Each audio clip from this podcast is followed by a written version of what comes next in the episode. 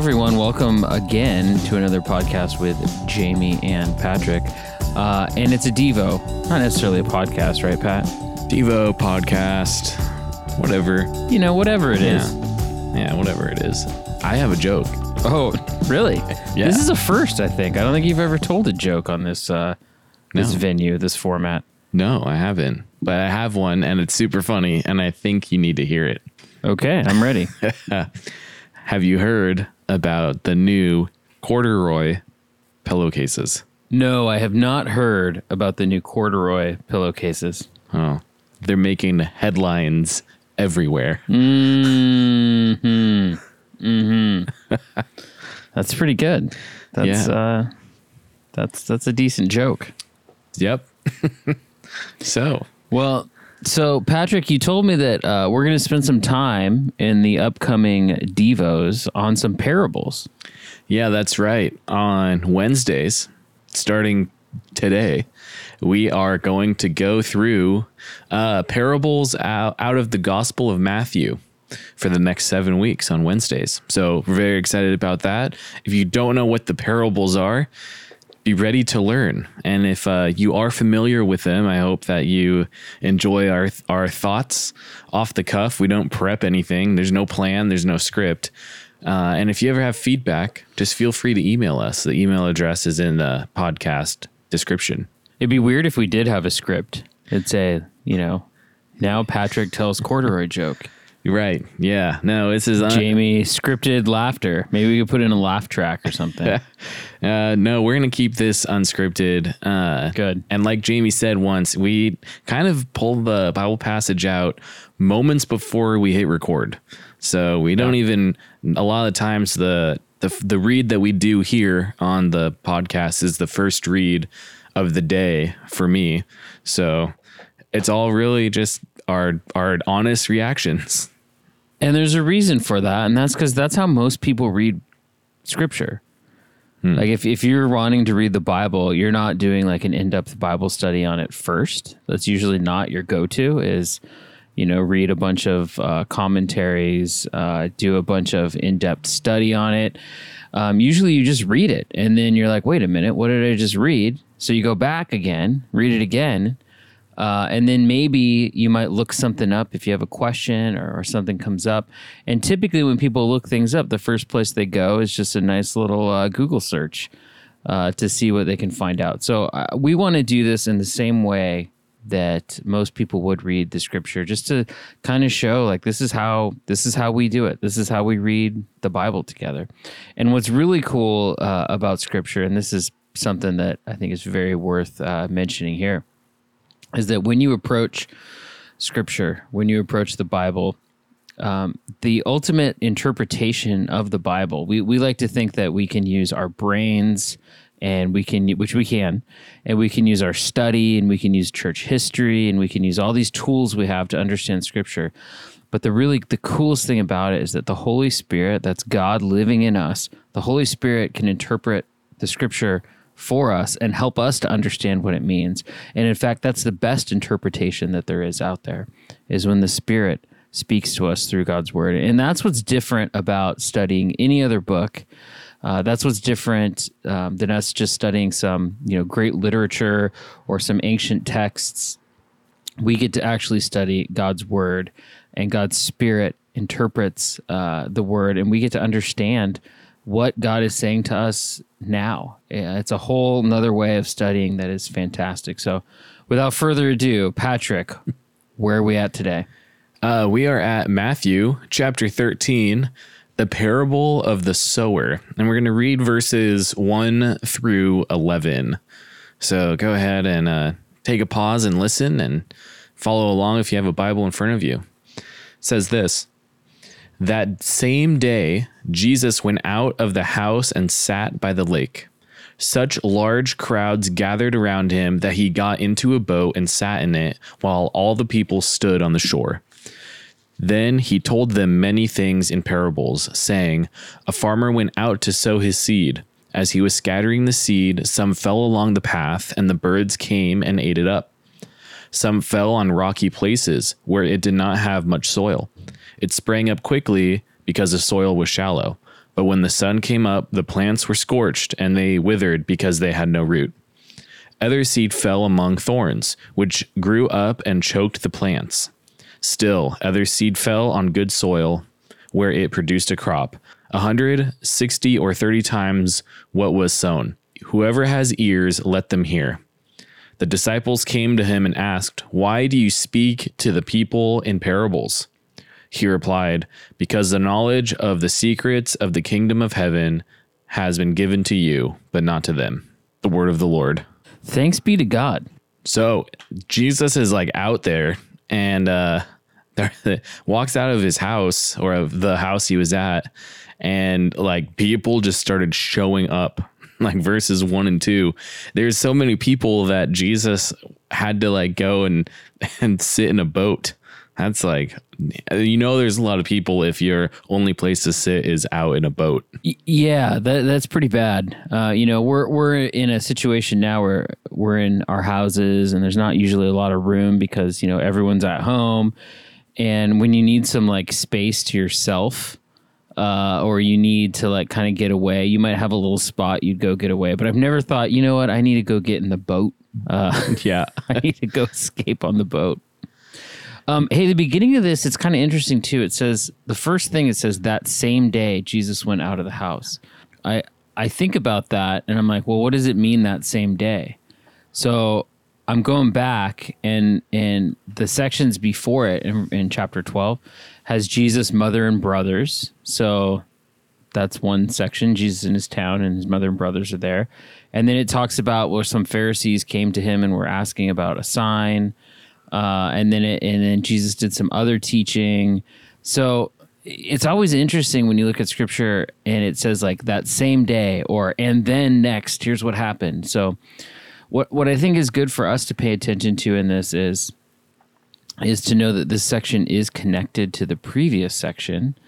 And it's also good to know that Jesus, hi this isn't like the beginning of his day. This is like he's he's continuing his day. There's some stuff going on still. Yeah He's already taught some. He's already spent some time. You know, th this last section, he was with his mother and brothers, and he kind of disses his mom and his brothers. His mother and brothers were like maybe some people think they were trying to like like pull him away from the ministry because they thought maybe he was a little like nutty or and uh, Jesus says like who is my mother who are my brothers and he says here are my mother and brothers he points to the disciples because it's the people who are following him but uh, so Jesus has already had some pretty like intense moments and then this teaching moment happens Yeah.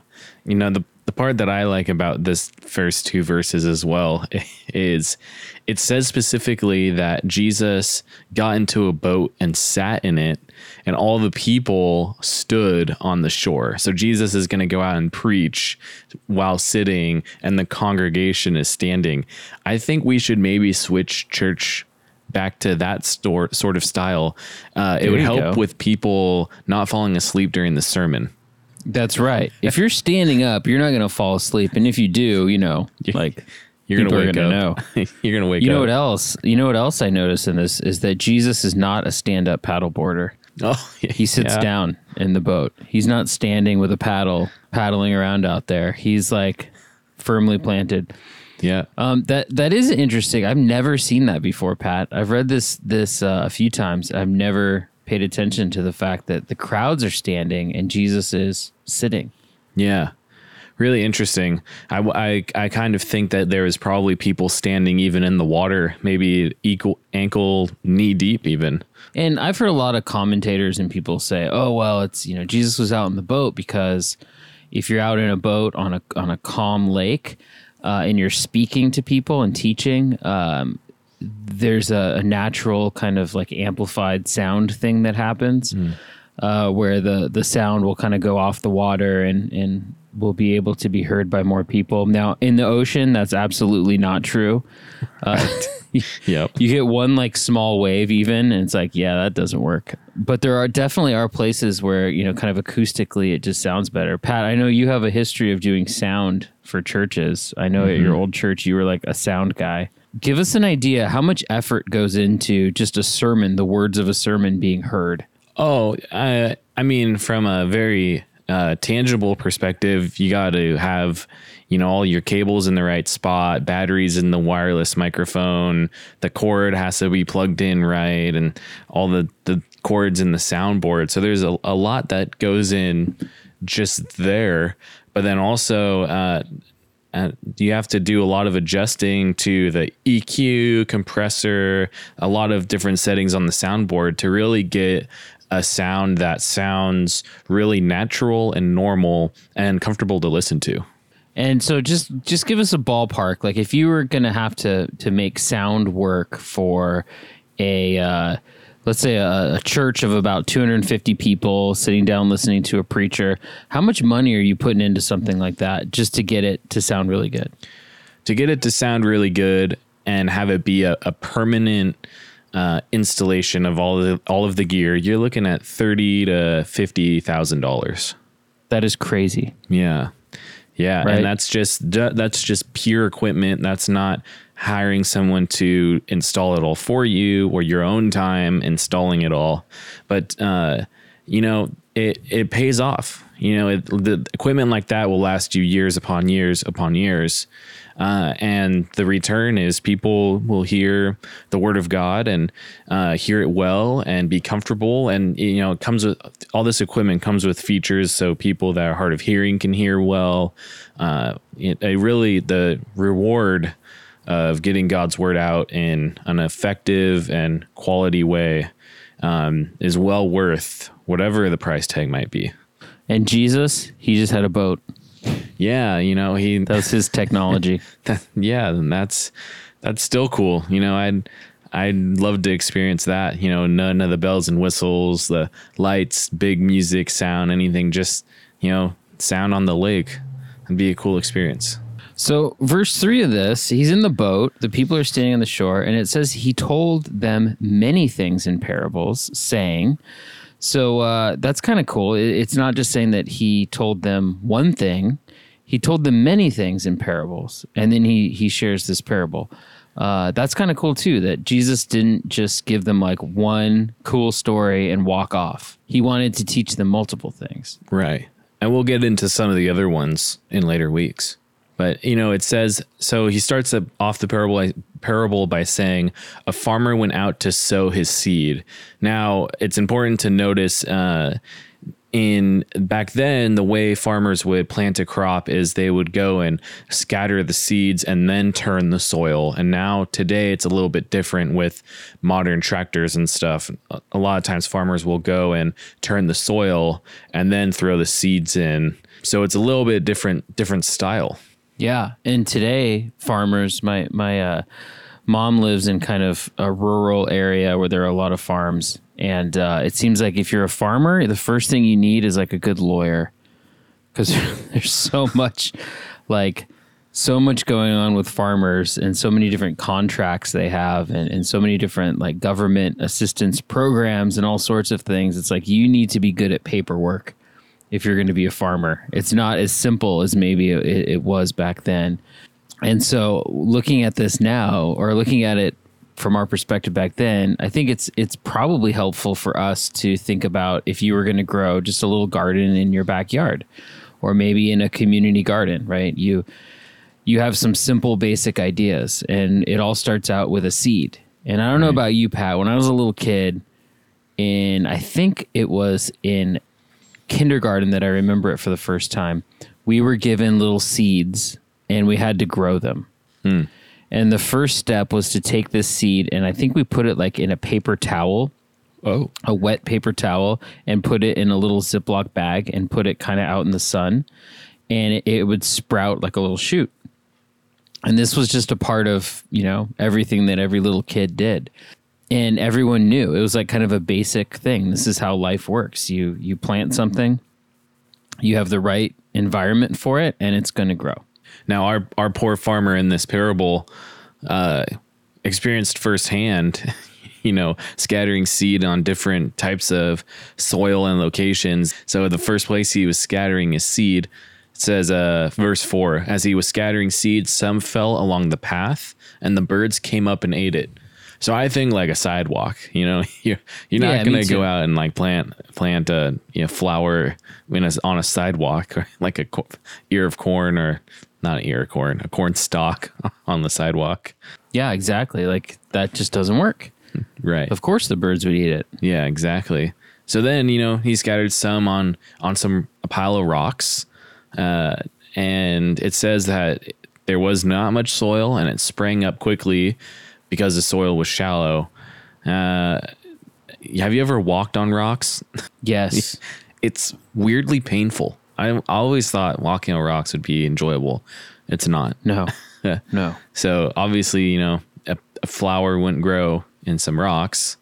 Uh, it says that when the sun came up, the, the plants were scorched and they withered because they had no root. And verse 7 other seed fell among the thorns, which grew up and choked the plants. So that's like some some weeds there. I don't know if you've ever had to weed someone's garden. It's tedious Oh, yeah. work. I never really know what's a weed and what's not. And then verse 8 still other seed fell on good soil where it produced a crop 100, 60, and 30 times what was sown. And then it says, whoever has ears, let them hear. Now, Jesus, this a parable is not a story of something that actually happened. It's Jesus using a story as an example to try to teach us something. So, what is Jesus trying to tell us about all of the seeds and the soil and the farmer in this passage? Yeah, isn't that crazy? It's like, what is he really trying to say? Is he trying to say, hey, listen, you need to go out there and be a farmer and you need to get a BB gun to keep the birds away and stay away from the rocks? Like, you know, it, it, it seems like one of those things that, uh, that it's hard to understand. Now, later on in this passage, Jesus explains exactly what it means. Isn't that weird? This is like one of the few passages, maybe one of the few parables where Jesus is like, okay, here's exactly what it means. And he, he tells them what it means. But when he tells them what it means, it's kind of like, you know, most of the parables we get, we hear and we don't we don't have that exact thing.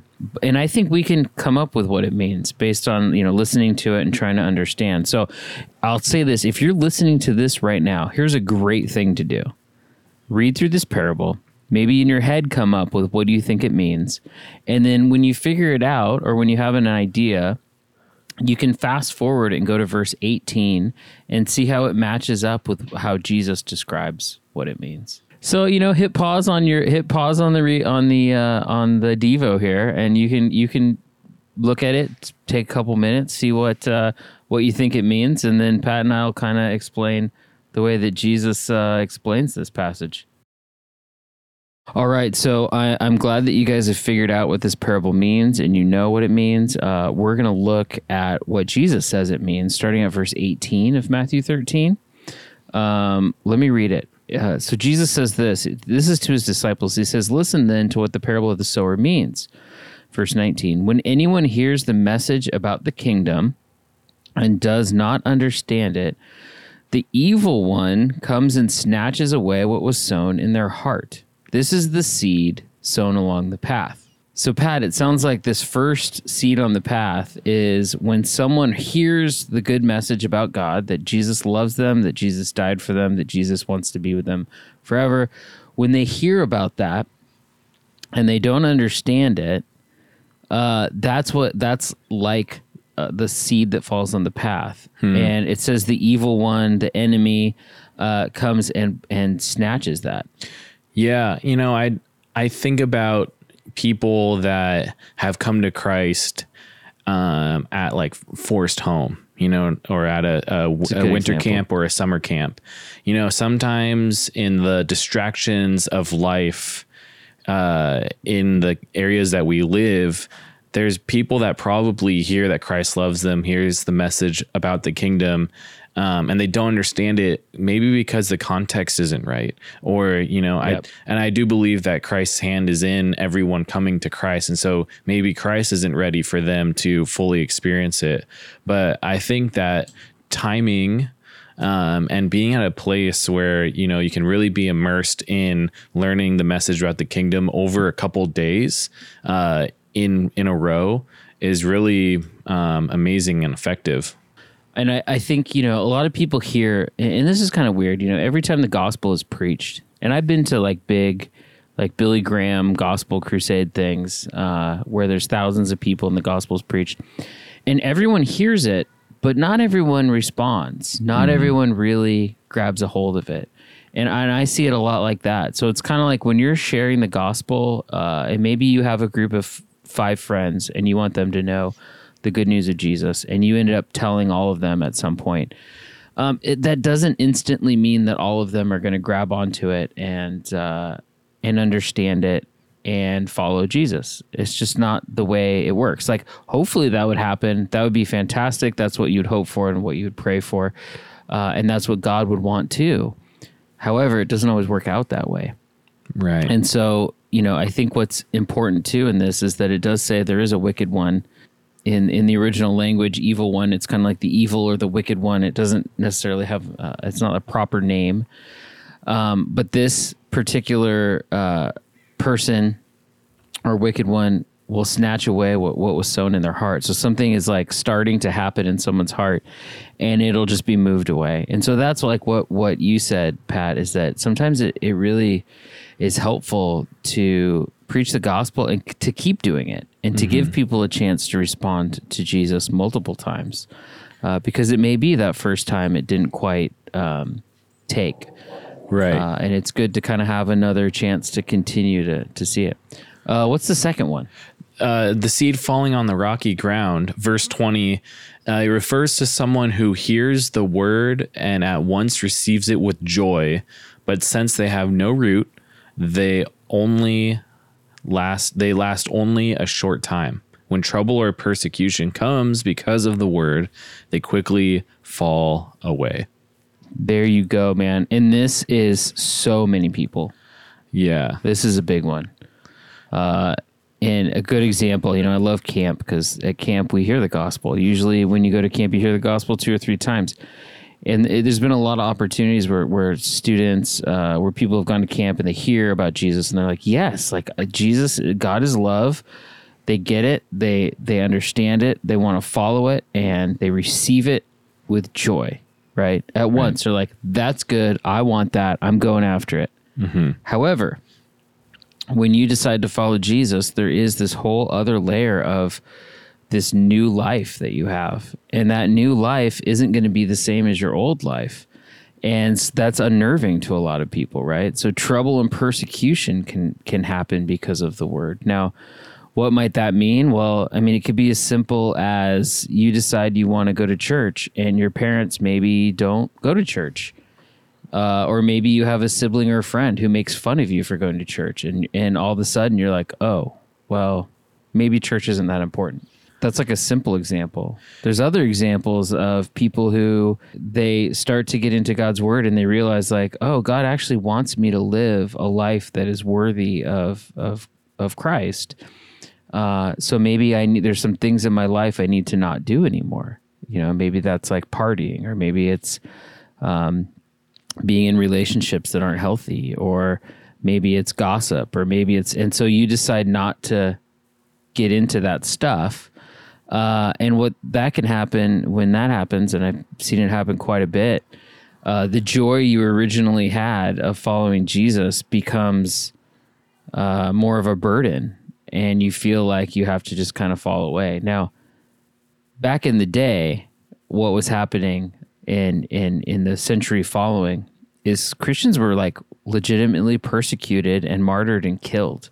And so to follow Jesus meant that your church, the church people, a lot of the Jewish leaders, uh, they weren't for you anymore. They were against you, and in fact, they might even come after you. Um, the the the nation itself, the powers that were in control, the Romans, um, they weren't uh, they weren't for you. They weren't there to help you either. And so, if you followed Jesus, if you said, you know, Christ is King, there was some significant persecution that could come your way that was like even physical, tangible persecution. And I think the example that you gave of people being worried, like, oh, now I have to live my life differently. I have to start doing this, whatever it might be, a little bit differently. I, Jesus kind of captures that feeling in verse 22, talking about the seed that falls among the oh, thorns. Oh, yeah.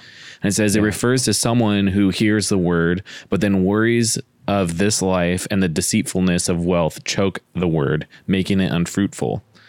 Uh, people being worried about, you know, like, oh, now I, I have to do this thing called tithing. You know, I have to give a, give away my money. You know that that makes n- not following along with those practices or whatever it might be ultimately make everything that Jesus has to say unfruitful. And you know, Pat, I don't think I know a single person. Well, I might know a couple people who are close to it, but there are very few people I know who have figured out how to not be worried about life and who have been able to forget about the deceitfulness of wealth. Now, I, I think we live, you know, where we live and the place and the time we're at, we live in uh, the wealthiest state in the wealthiest country in the world. Uh, and that's that's pretty wealthy. Yeah. And so um, a lot of the people who are around us, I think, have have bought in hundred percent fully into the fact that wealth will bring you what you want and can give you what you need.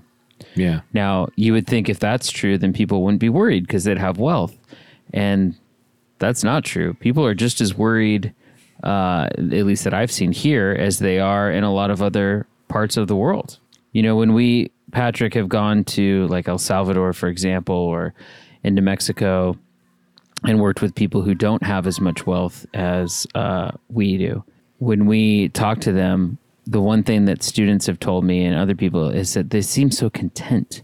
Right. They don't seem to have the same amount of worry Right. that I have in my own life, which is just another great example of the worries of life and there's a deceitfulness of wealth that not only like chokes out our perspective on on you know what true joy is and true happiness, it actually chokes out God's word.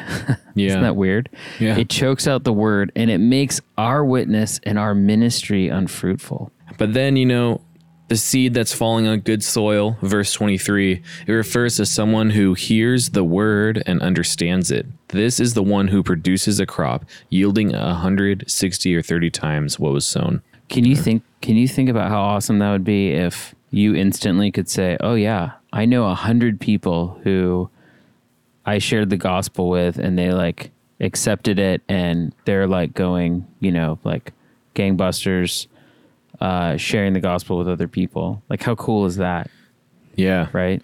It's really you know, cool. You think about the that God going out there and and planting this this seed in people's hearts, um, knowing that they can follow Him, knowing that they can trust Him, knowing that uh, He is the one who provides salvation and and even new life for all of us.